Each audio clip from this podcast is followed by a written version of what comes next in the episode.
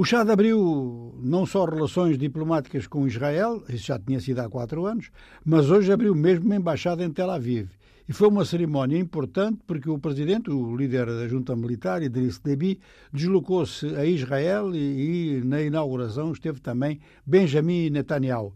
Israel tem vindo a lançar uma ofensiva em, relação, em direção a vários países africanos para então retomar diversas relações de caráter diplomático e, por exemplo, as relações que tem estabelecido no Golfo e, por exemplo, em países do Magreb como o Marrocos, têm vindo a ajudar isto. A população muçulmana no Tchad é muito importante, muito influente, mas não houve pressões em relação ao governo quando há quatro anos eh, decidiu então abrir relações com Israel. Só que estas relações foram abertas num quadro político muito mais liberal do que o atual.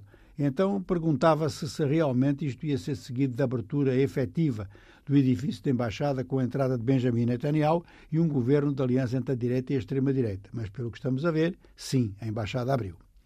A oposição gabonesa tem agora dois dias para indicar os seus representantes ao Conselho Geral Eleitoral, a entidade que vai organizar as eleições. Devia ter havido ontem uma reunião de oposicionistas, mas não sabemos porquê. Esta reunião foi adiada.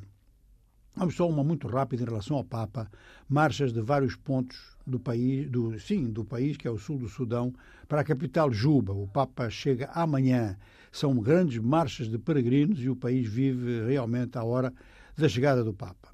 Vamos concluir com a Tanzânia, onde vários órgãos de mídia e também outros órgãos de mídia da África Oriental e mesmo eh, órgãos internacionais orientados para a África sublinham que o fim das proibições contra a oposição está já a desencadear uma intensa atividade com reuniões de lideranças e comícios, um dos quais recente e bastante movimentado, com bastante gente, em Dar es Salaam. Um facto importante há uns dias atrás continua a repercutir é que Tundu Lissu, o principal elemento, o principal líder da oposição tanzaniana, regressou teve uma calorosa recepção e ninguém impediu isso, pelo contrário, a polícia até estava a proteger os manifestantes ou aqueles que foram receber Tunduliçu.